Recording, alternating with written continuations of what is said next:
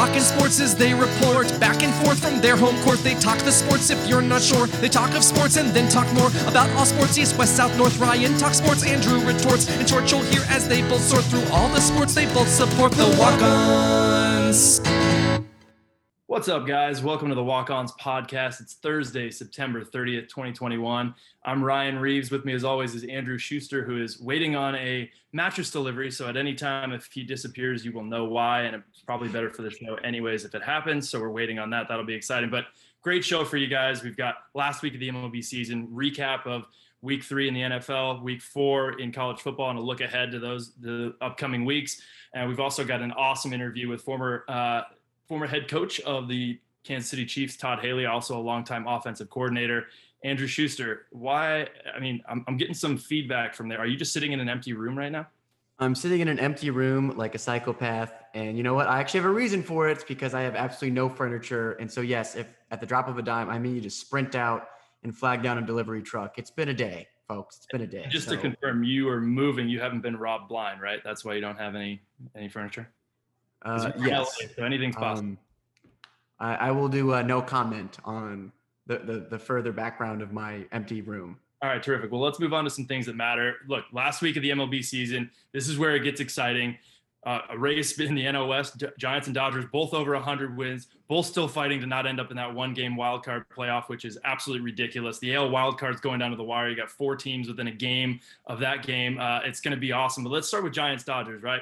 These, these two teams both just keep winning. And as long as that continues, the Giants are going to win the NL West. They're going to have home field advantage throughout the playoffs. The Dodgers are going to get stuck with Adam Wainwright and the Cardinals, who haven't lost in like a calendar year. It feels like. Which one of these teams do you do you say is is it more important that they they win out and they get the NL West crown? Like which who's who's in bigger trouble against the Cardinals in a one game playoff?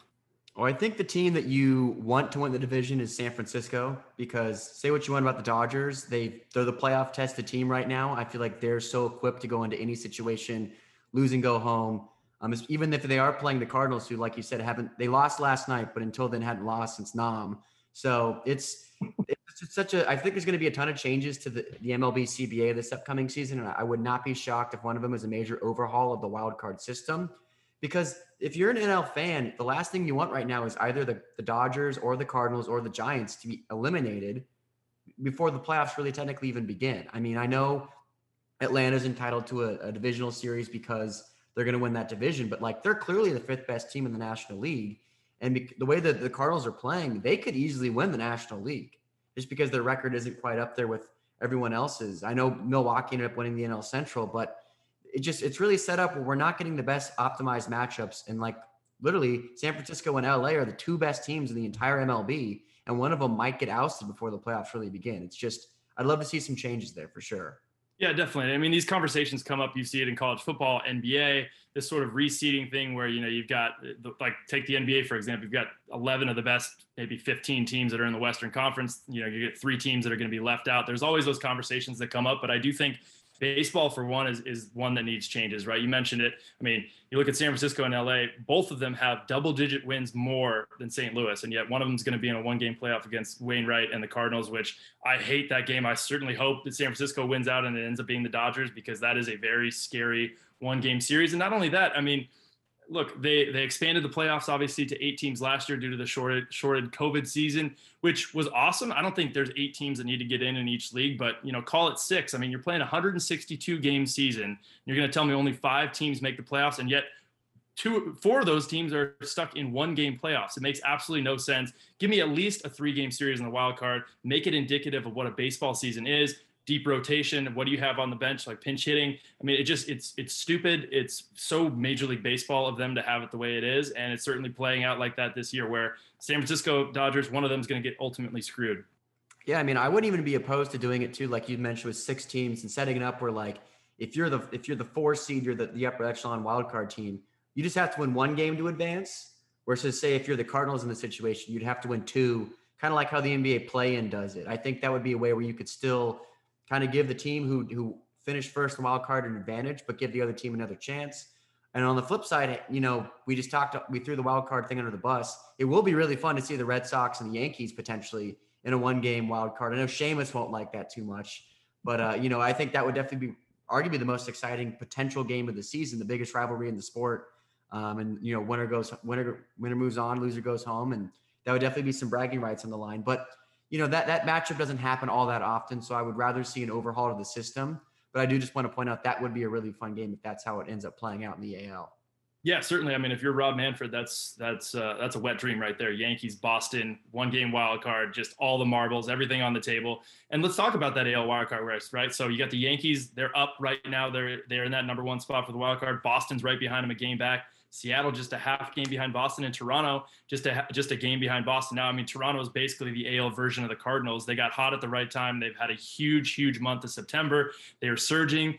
Um, I guess between outside of obviously the game that I think everybody wants to see, Yankees Boston. Do you see Seattle or Toronto sneaking in on that last spot? Because right now it feels like Boston. Every time I watch Boston, they just they can't seem to get out of their own way. And yes, uh, Seamus will say that Joe West ultimately screwed them, which yes, maybe that's true. But also Aaron Judge, uh, you know, he he did his part to screw them pretty hard too. So who do you do you see Seattle or Toronto getting in? And if so, which one?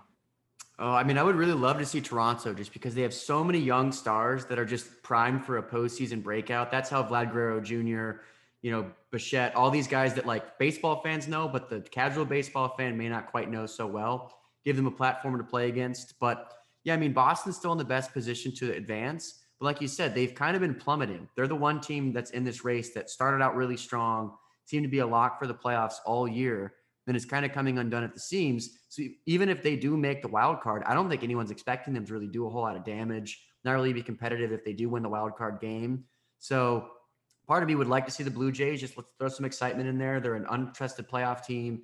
And you know, the Mariners haven't made the playoffs since you know the, the Cardinals last lost the game. So I would also love to see Seattle just get to be thrown in there, but I know the MLB would cry if it was Toronto, Seattle, and they missed out on both of the premier teams in the American League. Yeah, it's great stories all around. I mean, Seattle, that front office at the trade deadline, you know, they were surging, they were playing well. And of course, the front office did everything they could to just sell off all their best players. And they've kind of rallied around each other and that fan base. It's pretty cool to see what they've done hanging around. Now, a quick look at the schedule, right?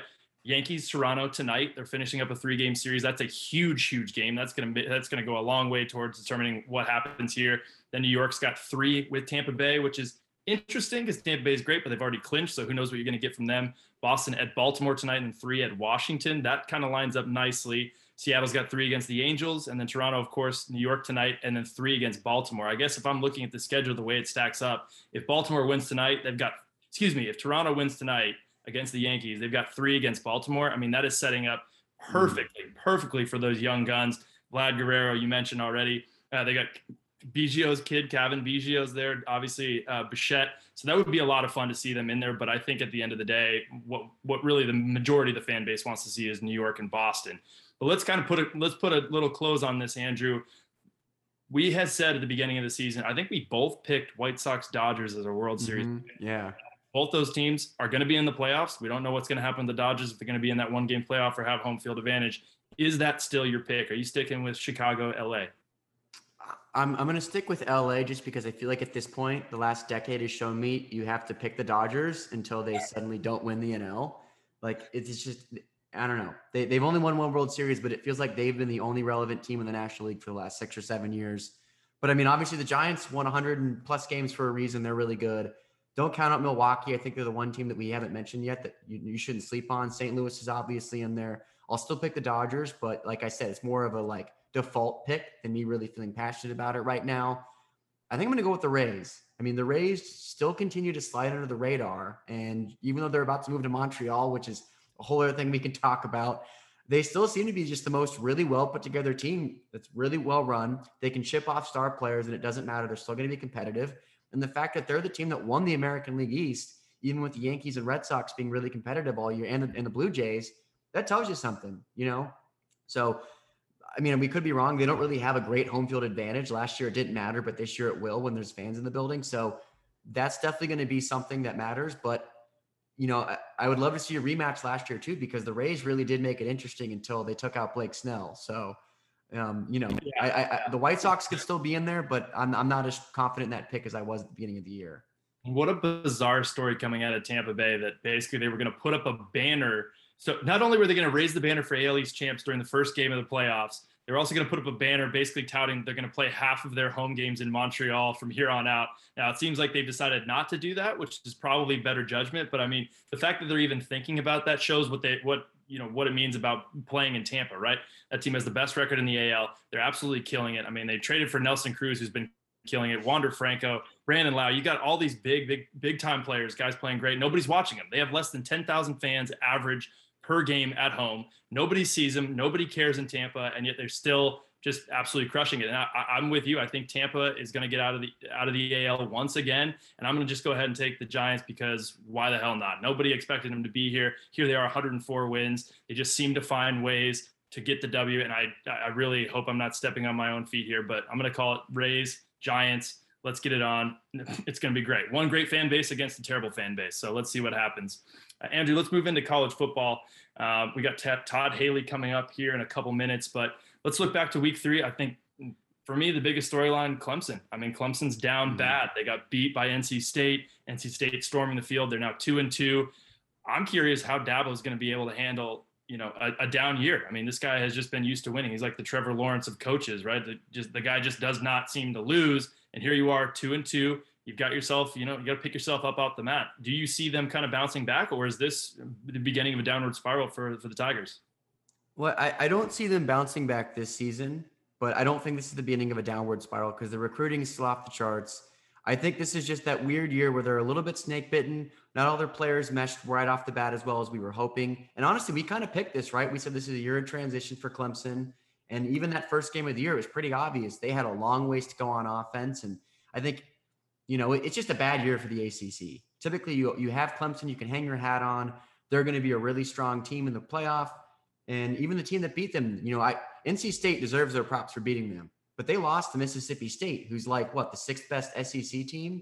So it's it's weird. We're looking at a situation right now where I think the two best ACC squads are Wake Forest and Boston College. And so that is not going to, unless Wake Forest runs the table and beats everybody by 30 points, the ACC is not going to get a college football playoff team this year.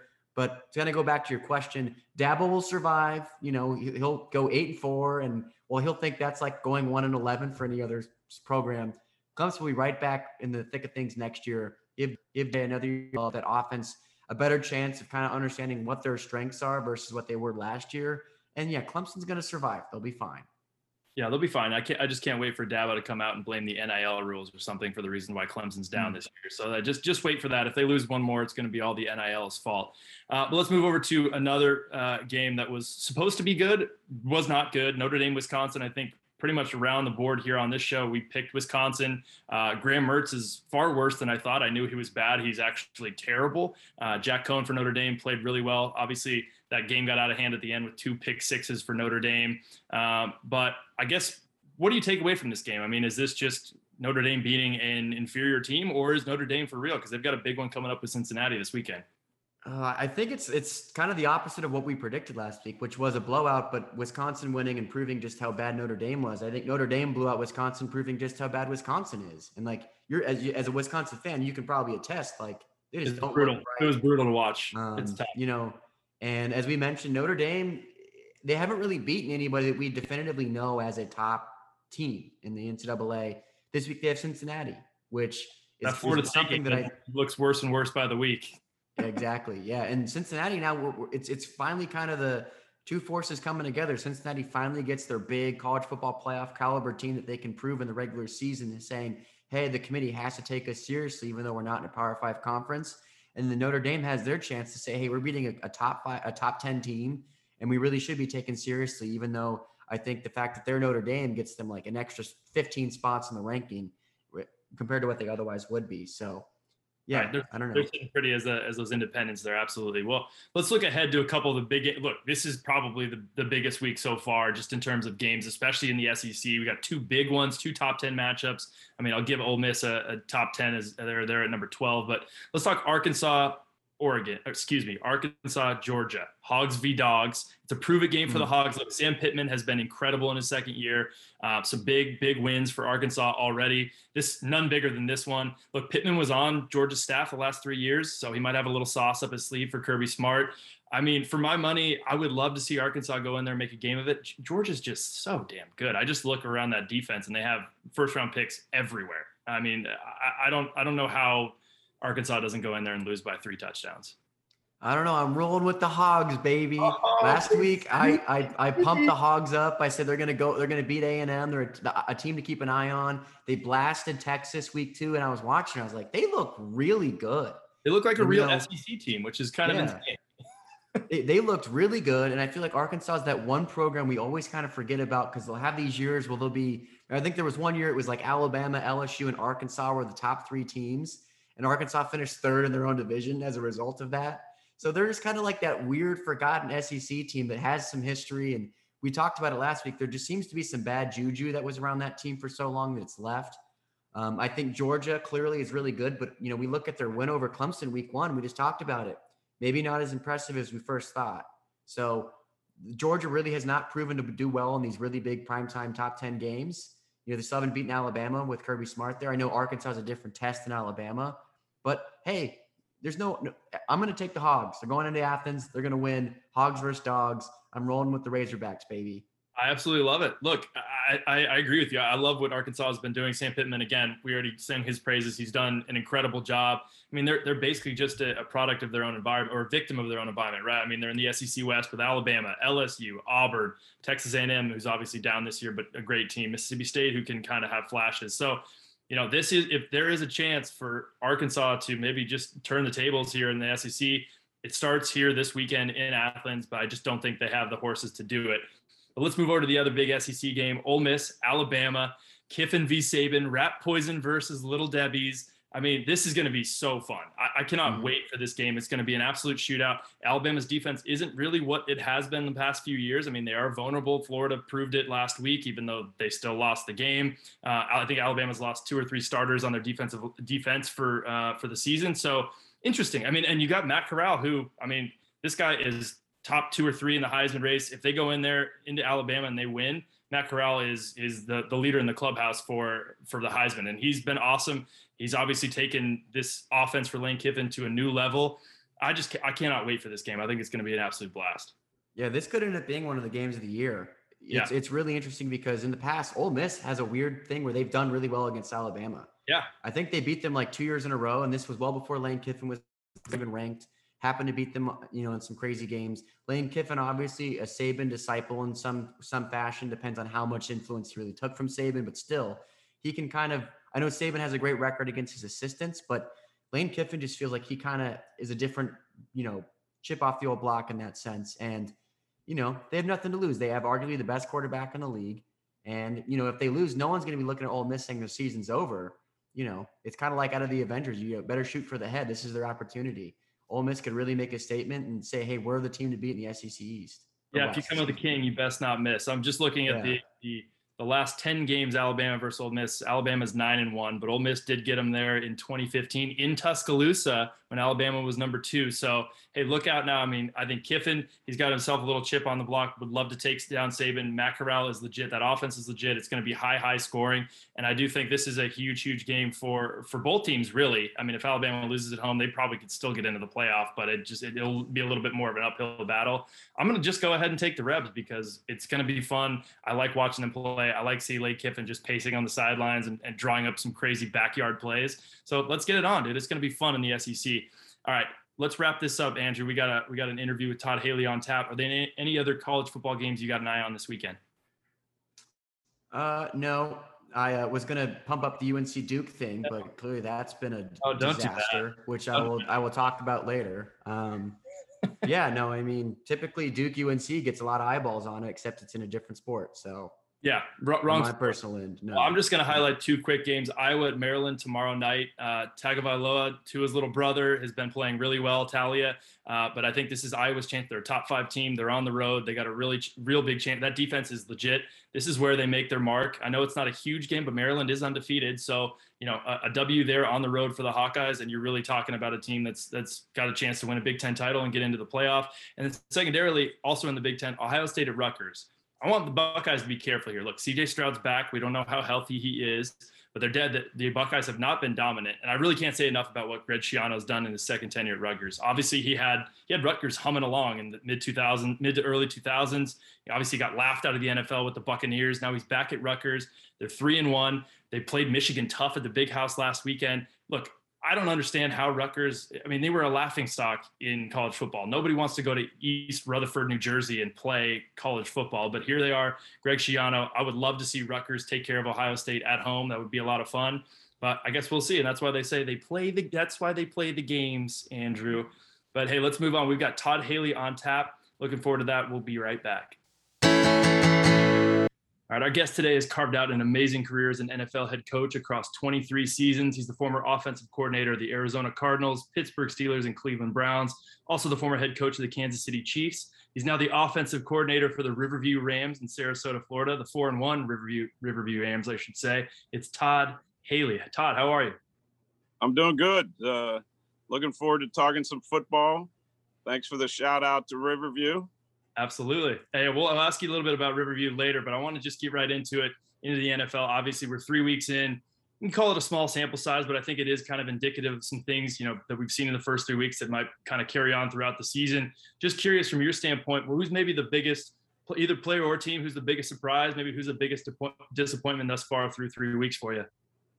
Um, biggest surprises probably Carolina, um, Denver. I mean, not that you know, I, I, thought they both had a chance to be better this year. Um, you know, the Rams, I really felt like had a chance to be really good. I think the Packers are coming into form. Um, you know, the Steelers obviously a little bit of a disappointment. I thought through the preseason that that they they they had a chance to do some really good things. I mean, uh, they lose T.J. Watts, a, a, huge loss, and and you know still trying to get the offensive line together. So uh, the Colts a big disappointment right now, although they've been in every game. I mean, it's it is a small sample size, and the key thing, you know, for all these teams, you know, from a coach's viewpoint, is you got to keep your head down and keep working because you just got, you know, it, it's very tough to start 0 and 3, but uh, you know, if you can make some good things happen, you can you can turn it in your favor and and get yourself into the mix. Yeah, exactly. And, and you mentioned the Steelers right there. That's a perfect segue. We, uh, you know, all this talk this offseason about Big Ben. He's in the best shape of his life. They draft Najee Harris. It seems like they're going to fix the run game that plagued them last year. But here they are sitting at one and two with a, a tough stretch coming up. You know, I think they got Denver and Seattle in a couple weeks. So obviously with Big Ben, do you think this is kind of the end for him? He's not looking like himself. And two, how can the Steelers kind of get themselves out of this rut that they've dug? Well, I think he's a he's an older quarterback at the back end. Um, but you know what I saw in the preseason and and and some of the things he's done moving around um, you know, he needs a he needs a little bit more of a support cast than maybe he has in the past, but he's had a good support cast. You know, he's had he had one of the best offensive lines for for a good stretch. You know, even while I was there. You know, with Pouncey, DeCastro, Villanueva. You know, uh, you know, he had a good a good group up front. You know, I don't. I'm not one of the people saying Ben's done. Um, you know, but he he'll be done if if they don't fix things in front of him because you know, I, I think Najee is a really good player. Um, you know, they're throwing the ball to him a bunch, but they're still re- they're probably struggling more to run the football than they were last year, and that's all part of what gives the quarterback a chance to succeed. I mean, at this stage in his career, you don't want Ben thrown at 55, 60 times a game. I mean, that just it, it's probably not going to work. It may work some, but it's not going to work in the long term. So they got to fix fix fix fix what's in front of them. Um, you know, they got to get TJ back. They got to play good defense. But, you know, I'm not one of the people sitting there saying, you know, I've heard a lot of people say, well, he's done. You know, he fell down when he was throwing. No, if he has, if he has some people around him helping him, he can still throw the football. He can still buy some time, um, and he can throw it accurately. So that's where I'm at with them. Yeah, well, on the on the subject of the Steelers, Todd, yeah, I want to take you back a little bit. Obviously, you're kind of the epitome of a football lifer, right? Your son or your dad, Dick Haley, direct, uh, director of player personnel for the Steelers for about 20 years there, legend. He was obviously a defensive back in the NFL. So you kind of grew up around that steel curtain in the 70s. I mean, a lot of defense kind of in there. Your dad, again, a defensive back. I'm curious, two questions. One, what's it kind of what's it like just growing up around the game? What kind of you know uh, I guess advantages did that does that allow you as you kind of grow up into this coach? And two, being around all that defensive talent, what in the world makes you want to go be an offensive coordinator? I mean, is it some sort of Stockholm syndrome, or are you just kind of a, a masochist there? it's just it's the way it fell for me. Um, you know, first of all, thank you for the shout out to my dad because you know, I every time I talk to anybody, I talk about, you know, I, I think he should be considered for the Hall of Fame on just those teams. He was such a big part of of building, and how many of those guys are in the Hall of Fame. But um, you know, it was just awesome. I mean, to to grow up and and and go out to Three River Stadium or uh, you know for practices, go out to Latrobe and and be a young kid running around, you know, working as a water boy to start, a towel boy probably I started as, and then working my way up to uh, wearing the X on the sidelines all through high school, you know, on the in, in real games, you know, that that that part was really awesome. Um, you know, t- the funny thing is, I, uh, you know, the last time I was in Three Rivers, I was a senior in high school working the sideline. Um, went off, went to college, did all the things that that I did, worked my way into the scouting aspect of the NFL. Parcells gave me a chance coaching, and and with Parcells, you don't ask him, you don't pick your side. He just said, "Here's what you're to do." Um, you know, so. Um, but the the funny thing I was to say is the the one place I never coached in a, an away game was Pittsburgh through my whole career until I got there. So the first time standing on Heinz Field for the first preseason game was a pretty neat feeling for me um, it was just great to to come full circle and, and get an opportunity and and and be a part of that and and of, something that my father helped build. Absolutely. Hey, and we talk about you've been around the game for so long, and obviously you can attest to how the the offensive explosion in the NFL the last couple years has really been one of the, the main storylines with the league transitioning from a more physical run focused league, you know, smash and dash to the passing centric spread offenses where there's just num- explosive numbers unlike we've, we've ever seen before. Considering your background as an offensive coach, I'm, I'm curious to hear how you would approach modifying your coaching philosophies over the years as offenses continue to innovate. And then where do you foresee the game continuing to change and progress over the next, you know, decade or so? I think it's it's always you know it runs in a cycle, and and I'm not saying it's going to go back to two back uh, football with everybody has a fullback. You know, I don't think that's happening. But the college, the college, really the high school, the college game, the high school game is driven uh, to this spread. That's how players are developed. Uh, so it, it, became much harder over the last 10 years to find a tight end uh, because there weren't a lot of tight end. You know, most most tight ends in college don't even have a tight end coach. They're working with the receivers and they're working with uh, the offensive line. So um, you know, fullbacks all but disappeared, you know, and I've always loved uh, having the ability to have a fullback. I love watching San Fran play a little bit, you know, with Juszczyk and stuff. So, um, you know, I, I, think it's driven by college right now, uh, both offensively and de- defensively. Just the athletes we're seeing come out, some of the little more undersized but super athletic linebackers that have to cover the college field as, as spread out as it is with the hashes. Um, but but I still always think, you know, I just don't think the NFL can can play like that full time. You know, I think the the best teams are going to have a, a variation, going to have an ability to protect both edges with a tight end or a and or a fullback or a big receiver. Um, you have to be able to run the football. You have to be able to get under center. Um, and, and you know, and and like I'm coaching in high school. I mean, you know, it's like the biggest thing in the world to go under center to clock it, you know, because you have to be under center to clock it. I mean, but you know, it, it's just everybody's in the gun. Um, but I believe in the NFL, you know, you better have some downhill hardball runs um, in situations because you're going to run into that, whether it's weather related late in the season or situational football. There's going to be times you you have to pound the ball and you have to get yards, even though the other team knows you knows you need to run the football. What you know, again, situationally, whether it's four minute, whatever it is. I mean, um, I, I just think it'll evolve to a certain point, but then you'll continue to see. You know, the big thing for the last couple years was the jet motions and all that. But you know, defensive coaches are smart. They've kind of caught on to that. So it's just you, you have to evolve. That's the key.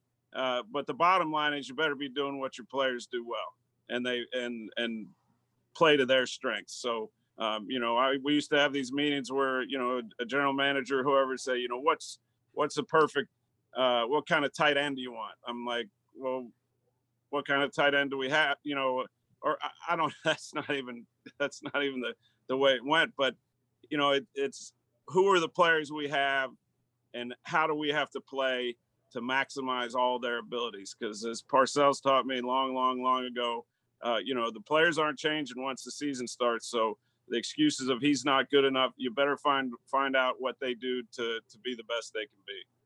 Yeah, well, we talked a little bit about the X's and O's there, Todd, right? The importance of running the football, a fullback, having a good tight end. But I kind of want to maybe focus on the quarterback aspect of it, right? I think one of the reasons for this offensive explosion of these last few years, you know, you got the emergence of Patrick Mahomes, Lamar Jackson, Josh Allen, Justin Herbert, these young guys who can really sling it.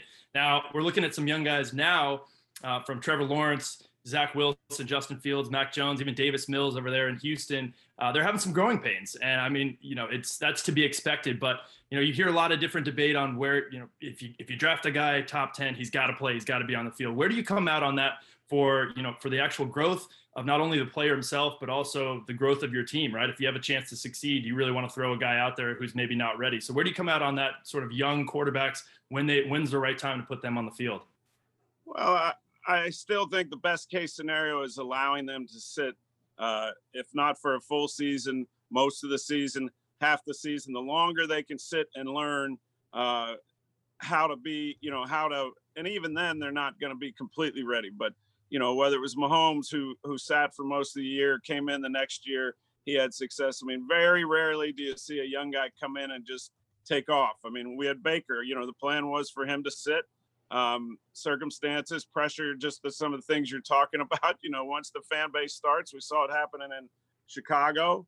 Um, you know, that's a lot of pressure for whether it's management, owners, uh, and usually co- coaches are the last in line. You know, because they're trying to stick to the plan. But um, you know, it's a lot of pressure, and and and and w- with how explosive the NFL in general, just how much it's seen, watched, you know, with fantasy football, all the things. I mean, it's a lot to withstand, and and sometimes you have a plan, and then that plan changes, uh, can change pretty quick. But in my opinion, I still think the best thing for a young quarterback, even coming out of college, where they're throwing it a lot more, the reads are much more difficult, the players are much faster, uh, the coverages are much more complicated. The longer they have to to process and learn a little bit, probably the better for them in the long run. Absolutely. Hey, and we're talking about developing young players now. Let's talk about really develop developing really young players, and that's with your transition to becoming an offensive coordinator in high school. You know, 20 plus years in the NFL, either in the scouting department or coaching. What kind of motivated this this uh, transition to coaching high school football down in Sarasota? Uh, we just we moved. This is where we chose to bring our family, and uh, you know some of the some of the people I some of the guys I got to know pretty quickly here in Siesta Key all were Riverview Rams. They played there. They were coaching there. Uh, the coordinator left last year uh, to go be a head coach, and and the head coach uh, Josh Smithers called me and said, "Hey, would you want to do this?" So I committed myself last year, 100%. Spent a lot of time. We had a good year. We went nine and one in the regular season, but this year I I said I just I'm just helping out. So I don't want to get the, I don't want to be the OC uh, or be on here saying I'm the offensive coordinator. I'm just helping out. That that allows me to come and go as I need to, but still interject and help out and and and help some of the coaches and do all that. It's just, it's for the love of the game. I mean, it's uh, it's so different uh, from all the years that I spent in the NFL, but uh, it's very very refreshing. I mean, yeah I've I've become a player's coach. I've said this a bunch. You know, on the in the NFL, I was one of the non-player coaches, old school. Uh, now I'm watching all these coaches uh, go crazy, and I'm the nice guy. I, I, have a hard time yelling at these kids, so I'm just I'm now a player's coach at the high school level. Well, I want to piggyback on that a little bit, Todd. And I, know you're kind of just you, you want to remove yourself a little bit from it, but look, we're we love high school football here. We love talking about the you know the next sort of generation of talent. You guys got a huge game coming up tomorrow night. Riverview hosting Sarasota High. Both teams four and one. Look, I'm not going to pretend to know anything particular about this game, but maybe can you give me a quick scouting report? One, is this the biggest uh, rivalry on your schedule? I would assume so, just given the name. And then two, you got a little scouting report for us, a little taste of, of what's to come here tomorrow night. This for years. Uh, again, I'm still learning all this, um, but this for years was the rivalry: Sarasota's, you know, yeah. high versus uh, Riverview. In in the recent years, Sarasota struggled a little bit. Venice uh, became the powerhouse, so and, and, we had some crossover coaches, I guess, you know, that had worked together or worked there. Um, some players have left each place to go to the other place. So I think Venice, which is coming up a little later in the year, is the is the real big game where we'll see everybody. We'll we'll kind of I'll be able to pay attention to how, all these coaches how they handle that. Uh, but this one, just because it hadn't been real competitive lately, uh, it hadn't quite been the same. But apparently, this is the game that you know the stands the the, the stands will be packed uh, on both sides because you know we're only four or five miles apart. Um, last year we played there. This year we're playing here, so it'll be fun. Love a good rivalry, and you beat them twenty-eight to seven at their place last week, uh, last year. So it's gonna be you, bad blood, I would expect. You got it. You got it down. oh, do we love high school football? What can I say? You're nerds over here. we got some good. We got some good players. Um, uh, had a real good quarterback that I liked last year that uh, graduated. Now we got a, a couple. We got an IMG transfer and, and a young kid that's still developing, but really athletic and talented. We got a big couple big receivers that can really run that look like they probably have potential at the next level. Uh, a couple good, really. Our defense is really good. Uh, they're nasty, no fun to practice against every day. Um, so uh, when you got good defense and you got a couple playmakers, you got a chance. That'll work. Exactly. Yeah. And hey, we, we've talked about the NFL, we've talked about high school ranks now. I want to touch on college, but I want to touch on it on a different sport because doing some research for the show, we actually discovered you were a collegiate golfer of all things, you know. So yeah. my, my question is, you know, how did that come about? And then two, what what kind of motivated you to go back into football after college? Well, all I wanted to do was play football. Um, I, I was a, a quarterback in middle school had a had an issue uh, uh, with my back I won't get into, but uh, a defect that they said it was you know probably not a good thing to to be smacking my head around a lot. Um, but my dad was had a self-taught golfer, could break 80 at Oakmont anywhere he played. Um, really good player.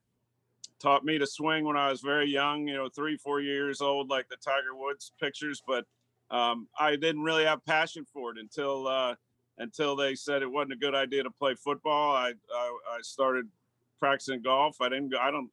I didn't go out for the golf team till my junior year, but played well and got uh, some interest and uh, and then got down to Florida. I was definitely not one of the best guys on the team, but I competed in in a bunch of tournaments and uh, then even gave lessons for a couple years afterwards sun up to sundown, which I really credit for helping me become a good football coach because my passion was football. But when you got to stand on a on a practice team and give lessons to guys that just came off of being at Wall Street all day and, and things like that, you learn how to teach and communicate.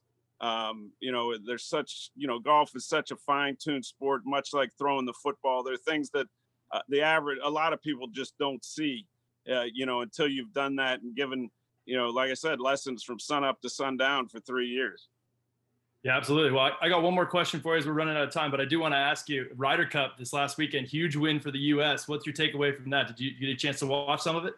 Oh yeah, I was I was glued to it for the first two days, but then Sunday came, and wow. I I watch all the football games because I'm doing you know Sirius radio and and everything. So I'm like the day ended and I had to go check my phone to see because they didn't have it on and, and where we were sitting to see all the games. So, um, you know, I, am like here I was obsessed for two days. I love it.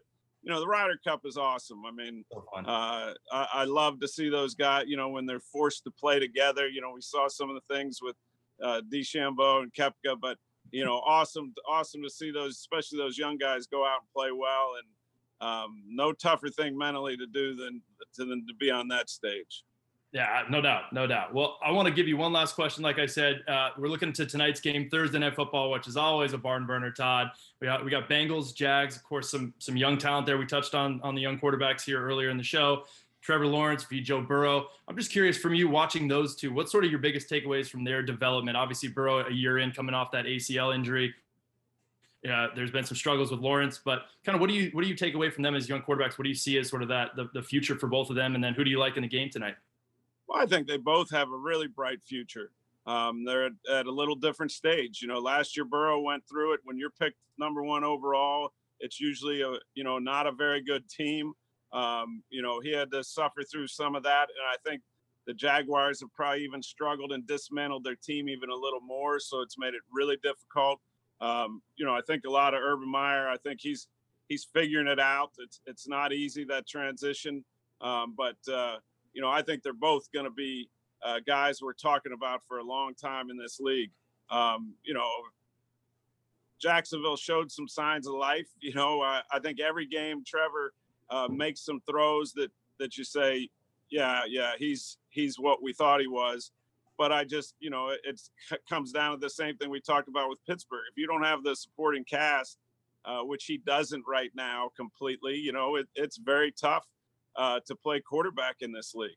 Uh, you know, I think the Bengals came a long way in a year. Um, you know, they're running the football. They're not making asking him to throw it 50 times a year. I think Chase has been a big difference maker. Mixon is really good, and I think you know they they changed. They brought back their old offensive line coach. They uh, made a couple. You know, they I think everybody was excited to have him back, and it shows. And uh, you know, I just think they have to continue playing that way. Um, you know, Burrow, even though he's back, uh, you, I, I would guess he's still, you know, that that's still a process to get all the way back 100%. So they just need to protect him and, and make sure they're not asking him to do too much.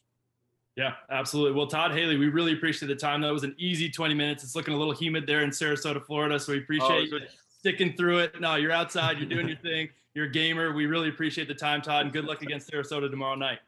All right. Appreciate it, guys. Thank you, sir. All right, our thanks to Todd Haley. That was an awesome interview. My man, he's got five kids, five dogs, a couple of birds at his house. So he's out there in Sarasota, Florida, just sweating it up outside, being an absolute gamer. So can't say enough about that guy. That's, I mean, that's head coach, that's football guy written all over. Yeah, and uh, I, am really bummed we didn't get. I didn't get to ask about if he, how he thought about Bishop Sycamore as a high school football coach. Oh right God! Well, I guess we'll have to have him on again, and we'll, we'll get that because I'm sure there's exactly. more. Exactly. Yeah. The, the question struck me about. It struck me about two minutes after the call. I went, "Damn, he would have been a good person to talk to it about." Oh, but, that well is not dry. Yeah, maybe maybe uh, Riverview's got got uh, Bishop Sycamore coming up on their schedule here. We'll, we'll see about that. That's going to be an easy W. But Andrew, let's move on to the big boys, the professionals, the guys who do it for money. Uh, week three, let's wrap it up. I mean, you've got some surprise 3 0 teams Carolina, Arizona, Vegas, and Denver, all 3 0. I mean, are any of these teams okay? Let's remove Denver because I already know what you're going to say. Carolina, Arizona, Vegas, are any of these teams legitimate contenders or is it just, you know, product of the schedule and a nice little start for these guys? Well, let me just say my answer to Denver because it's probably not what you're thinking. And it's, do I think they're, are they a playoff team? Yes. Are they a contender? No. So, you know, I think that's fair you know, the problem is is all three of those teams. You there's there's there's uh you know chinks in the armor you can point to. Uh, similar to Denver, you know they they've played no one who's won. Carolina's played Houston and the Jets. And yeah. yes, they beat the Saints, and that's like kind of the one reason I don't want to pair them with Denver because that is a quality opponent. But at the same time, it's not like they blew the Houston Texans out of the water last week, or even the Jets. They only beat the Jets by five points. Um, but their defense looks really good. They are starting to get some injuries though, so that's something to be concerned about. Plus, you know, three weeks is, is not quite something you can just say definitively that Sam Darnold is the answer at quarterback. Um, the Cardinals getting by by the skin of their teeth almost every single week. It seems like you know they're they're a 37 yard field goal away from being two and one. Plus, the Jaguars really hung tight with them last week, so that's you know I think the Cardinals are going to be like that every week. It's, they're going to be in every single game. They're going to have a chance to win every single game and some at some point it's going to come back to bite them. And then the Raiders, again, two overtime wins. It took them 70 minutes to beat the Dolphins with Jacoby Brissett at quarterback. I think there's a little bit of skill there. I think they're also a playoff team, but I think there's also some luck on their side. And you know, it's one of those we talked about it last week. The Chiefs, they're one and two, and I still think they're the favorite to win the AFC West. So it's a good story, especially as a Broncos fan. But I think, especially with those other three teams, I don't know that you're looking at any of them as actual contenders. The one 3 and 0 team I'm liking is the Rams as an actual legit Super Bowl contender. Yeah, yeah, I agree with that, and we'll we'll get to the Rams in a second. But you you mentioned the Chiefs, right? I mean, we're looking. We've got these th- these four teams that are kind of interesting, three and zero, oh, and you mentioned it all, right? Vegas, I mean, two overtime wins. They barely got by a Jacoby Brissett led Dolphins team. Denver's opponents are combined zero oh and nine. Arizona got that gift from Minnesota. You know, Carolina's defense has been great, but you know, a win over New York Jets and Davis Mills Houston team doesn't really uh, write home. But in terms of teams that are struggling that maybe we thought wouldn't, you got the Chiefs, Steelers, Seahawks, all one and two. Now, you mentioned the Chiefs. I don't think the Chiefs are done. They're going to be fine. They'll probably end up 15 and two or 14 and three or something like that. But Steelers and Seahawks are in real trouble. The Steelers mm-hmm. look awful. Uh, they lost obviously T.J. Watt. That defense is still tough, but Big Ben in the offense looks awful. I mean, any, I just can't get that image out of my head of Big Ben rolling it, rolling out right and trying to toss it and falling flat on his face. I mean, like a dude who's never even run before. And it's like somebody who tries to sit out a PE, like the little fat kid. Uh, it, it doesn't look good for them. Also, Seattle, the worst defense in the league, 32nd overall. They're getting run all over. I mean, you want to let Russ cook, great, but if the defense can't cook, you put anything on the table and there's nothing for Russ to cook. So, who do you think's in bigger trouble, Seahawks or Steelers? I think it's the Steelers, uh, and it's uh, kind of what I was pointing out with with Coach Haley. It's they have a tough slate coming up. You know, they're one probably flat Buffalo performance away from being 0 3 right now. TJ Watt's out, um, and then next week or this week they have Green Bay, they have Denver, and then Seattle. And honestly, I don't know if they're favored to win any of those games. And if you're looking at a Steelers team that's one and five or two and four this early in the season, you're probably looking at, hey, do we need to make a quarterback change? And you know, he pointed out the flaws in their offensive line. I think this just has the feeling of a year where the Steelers are kind of like in a, in a mode of transition. They have some good pieces, some good players, especially on defense. But without a competent quarterback, you really can't do as much as you would think the Steelers can typically do. And on the vice versa with the Seahawks, I think it's only their quarterback that has kept them competitive so far. You know, if they didn't have Russell Wilson, we're probably looking at this team as clearly one of the lower teams in the NFC. And, you know, some of his claims over the offseason of how the Seahawks are kind of a weaker team that don't really give him as much say. I think we're going to hear a lot more of that this offseason if, if this continues as, as, as it has looked so far. Yeah, I mean, Russ has had the benefit of having some great defenses in the, in his years, right? The Legion of Boom, uh, who can forget that? But I mean, this year is is a year where Russ is going to have to cook, cook, cook uh, if they want to even sniff the playoffs because that defense is awful. And I mean, you mentioned it. Seahawks Steelers play on October 17th. Leading up to that, Seahawks are at the Niners this weekend, and then they host the Rams. I mean, that could very well be a game of two of two one and four teams, and I mean you're basically looking at the loser of that is they're done for the year and starting to look at some some other options. So that's interesting. But we, look, you also mentioned the Rams. They, they are probably the most impressive three and zero oh team. I wasn't a huge believer. I think they were going to be good, but I didn't know if the Matt Stafford experiment was going to be mind blowing. But to this point, it has been. I mean, they waxed Tom Brady and the Bucs at home. They look like a dominant team. They were better at every facet of the game. I mean, is this? Are we looking at the best team in the NFL right now in, in LA? I, I think we have to. Yeah. I mean, I still don't know that I would pick them to win a playoff game over Tampa Bay, especially depending on where the location is. But they it wasn't like a game last week where they got some things to go right. It was a dominant performance. And you know, Matt Stafford looks to be exactly what Sean McVay was expecting when he actually got a competent quarterback play. Cooper Kupp might be the best wide receiver in the league right now, which Cooper is nuts because they're both on my fantasy team. Gonna take me to a championship by themselves. But the, the one thing, and we've talked about it all year each week, is how the NFC West is just so strong that they might self cannibalize a little bit. You know, this week they have the Cardinals and I think this, we're going to see for real are the Cardinals up to play with the Rams, even though they both have the same record. And I, I think there's there's probably going to be two games that they lose just in their division because division opponents always play up to one another. So on that alone, they could get some kinks in their armor. But I still think, considering how the NFC's played out, maybe Green Bay's kind of back on pack on on pace, but they really seem to be by far the best team in the NFC to this point. Yeah, you mentioned Arizona and the Rams. I mean, there's some big, big games on tap for week four. You've got Carolina at Dallas. Dallas looked incredible against Philly on Monday night. I don't know if they're any good or not, but they certainly crushed Philly. They look like the best team in the NFC East, which is basically saying like uh, you're the best uh, you know walnut cookie in the ba- in the bag. None of them are good, but it's the best one, the softest one. Uh, you got Arizona at the Rams, of course, as you mentioned. Baltimore at Denver, Vegas at L- at the Chargers. So we're going to see a lot about some of these teams, these surprise three 0 teams, and see what they're really made of. But obviously, Week four, the biggest game of the season. Possibly, people are calling it the most anticipated regular season game in NFL history. Brady and Gronk return to Foxborough. Bucs Patriots. What's your take on this game, Andrew? I mean, we talked about it being the most anticipated game, but is it going to be a good game? I mean, I, and I say that like, like, uh, like seriously, like I will watch this game. It was one of the few games I will probably tune in start to finish on Sunday Night Football because the the drama, the story at hand is so great.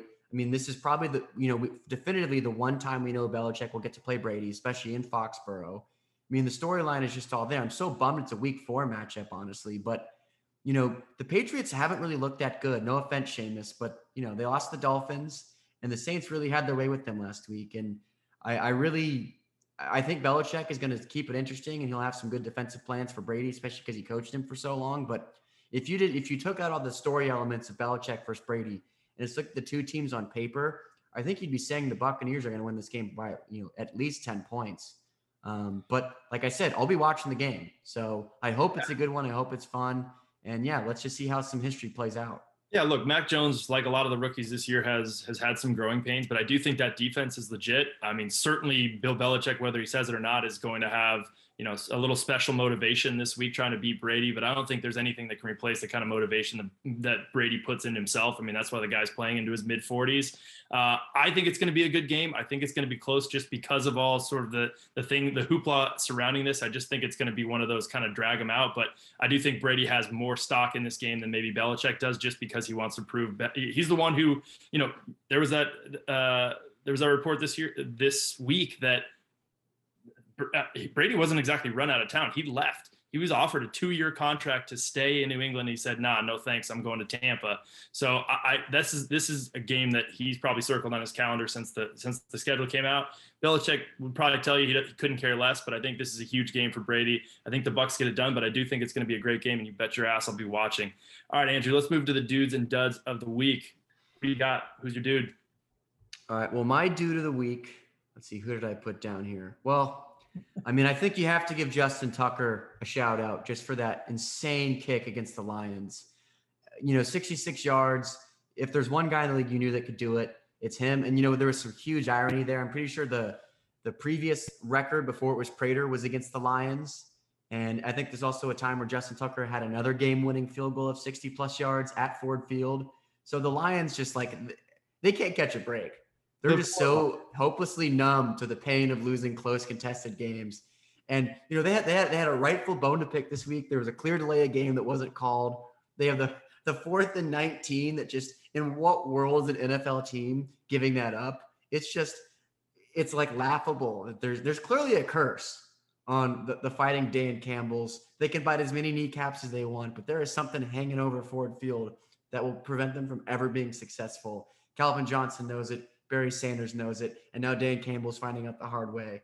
So, Matthew but again, too. God, I, I feel terrible for the Detroit Lions fans. Yeah, you mentioned I was going to say that that clear delay of game where it was on zero for one to two seconds and nobody said anything. Nobody's talking about it. Just, I mean, it's basically just like the universe saying you live in Detroit, you're not going to be happy as it is day to day, and now you're not going to be happy with your sports teams either. I'm really sorry. But look, I'm moving to a different city because my dude is Super Bowl 56 at SoFi Stadium in Inglewood check out this lineup Snoop, Dre, Eminem, Kendrick Lamar, and Mary J. Blige. And all I got to say is it's about damn time. Mm. Now, I don't know about you guys. I mean, obviously, there have been some big names in the list of Super Bowl halftime shows. Obviously, Shakira, Jennifer Lopez, Maroon 5, Justin Timberlake. I couldn't care less about any of them. That's that's my time where I can get up, get some chips, maybe go to the bathroom for the first time. I'm not watching that halftime show, but you best believe I'll be watching this this year. It's going to be absolutely electric. It's going to be awesome. I think basically Snoop Dogg said, "Hey, I'm just I want to do this and I'm gonna bring everybody with me. And hey, Snoop always delivers. Snoop a loop. Oh yeah, that's got to be the first halftime show, like you said, in years where you don't just cringe at the sight of who's doing it. Like you already know exactly like what's going to happen. You knew Maroon Five was going to be terrible. Shakira and J Lo, that was a good one. I mean, that was a good Super Bowl, but it was like two weeks before COVID started, so I think it kind of will uh, forever be linked with that really tough time in, in everyone's lives. But yeah, this one, it's a no brainer. Um, the, the, one good thing to come out of Detroit when it comes to football, we're going to get some Eminem in the halftime show. Um, so I'm really looking forward to that. He's definitely going to do some weird shit that is going to have everyone talking the next day. Um, yeah, I'm excited for it, and, and we're gonna. It's going to be in LA. It's going to be a fun time.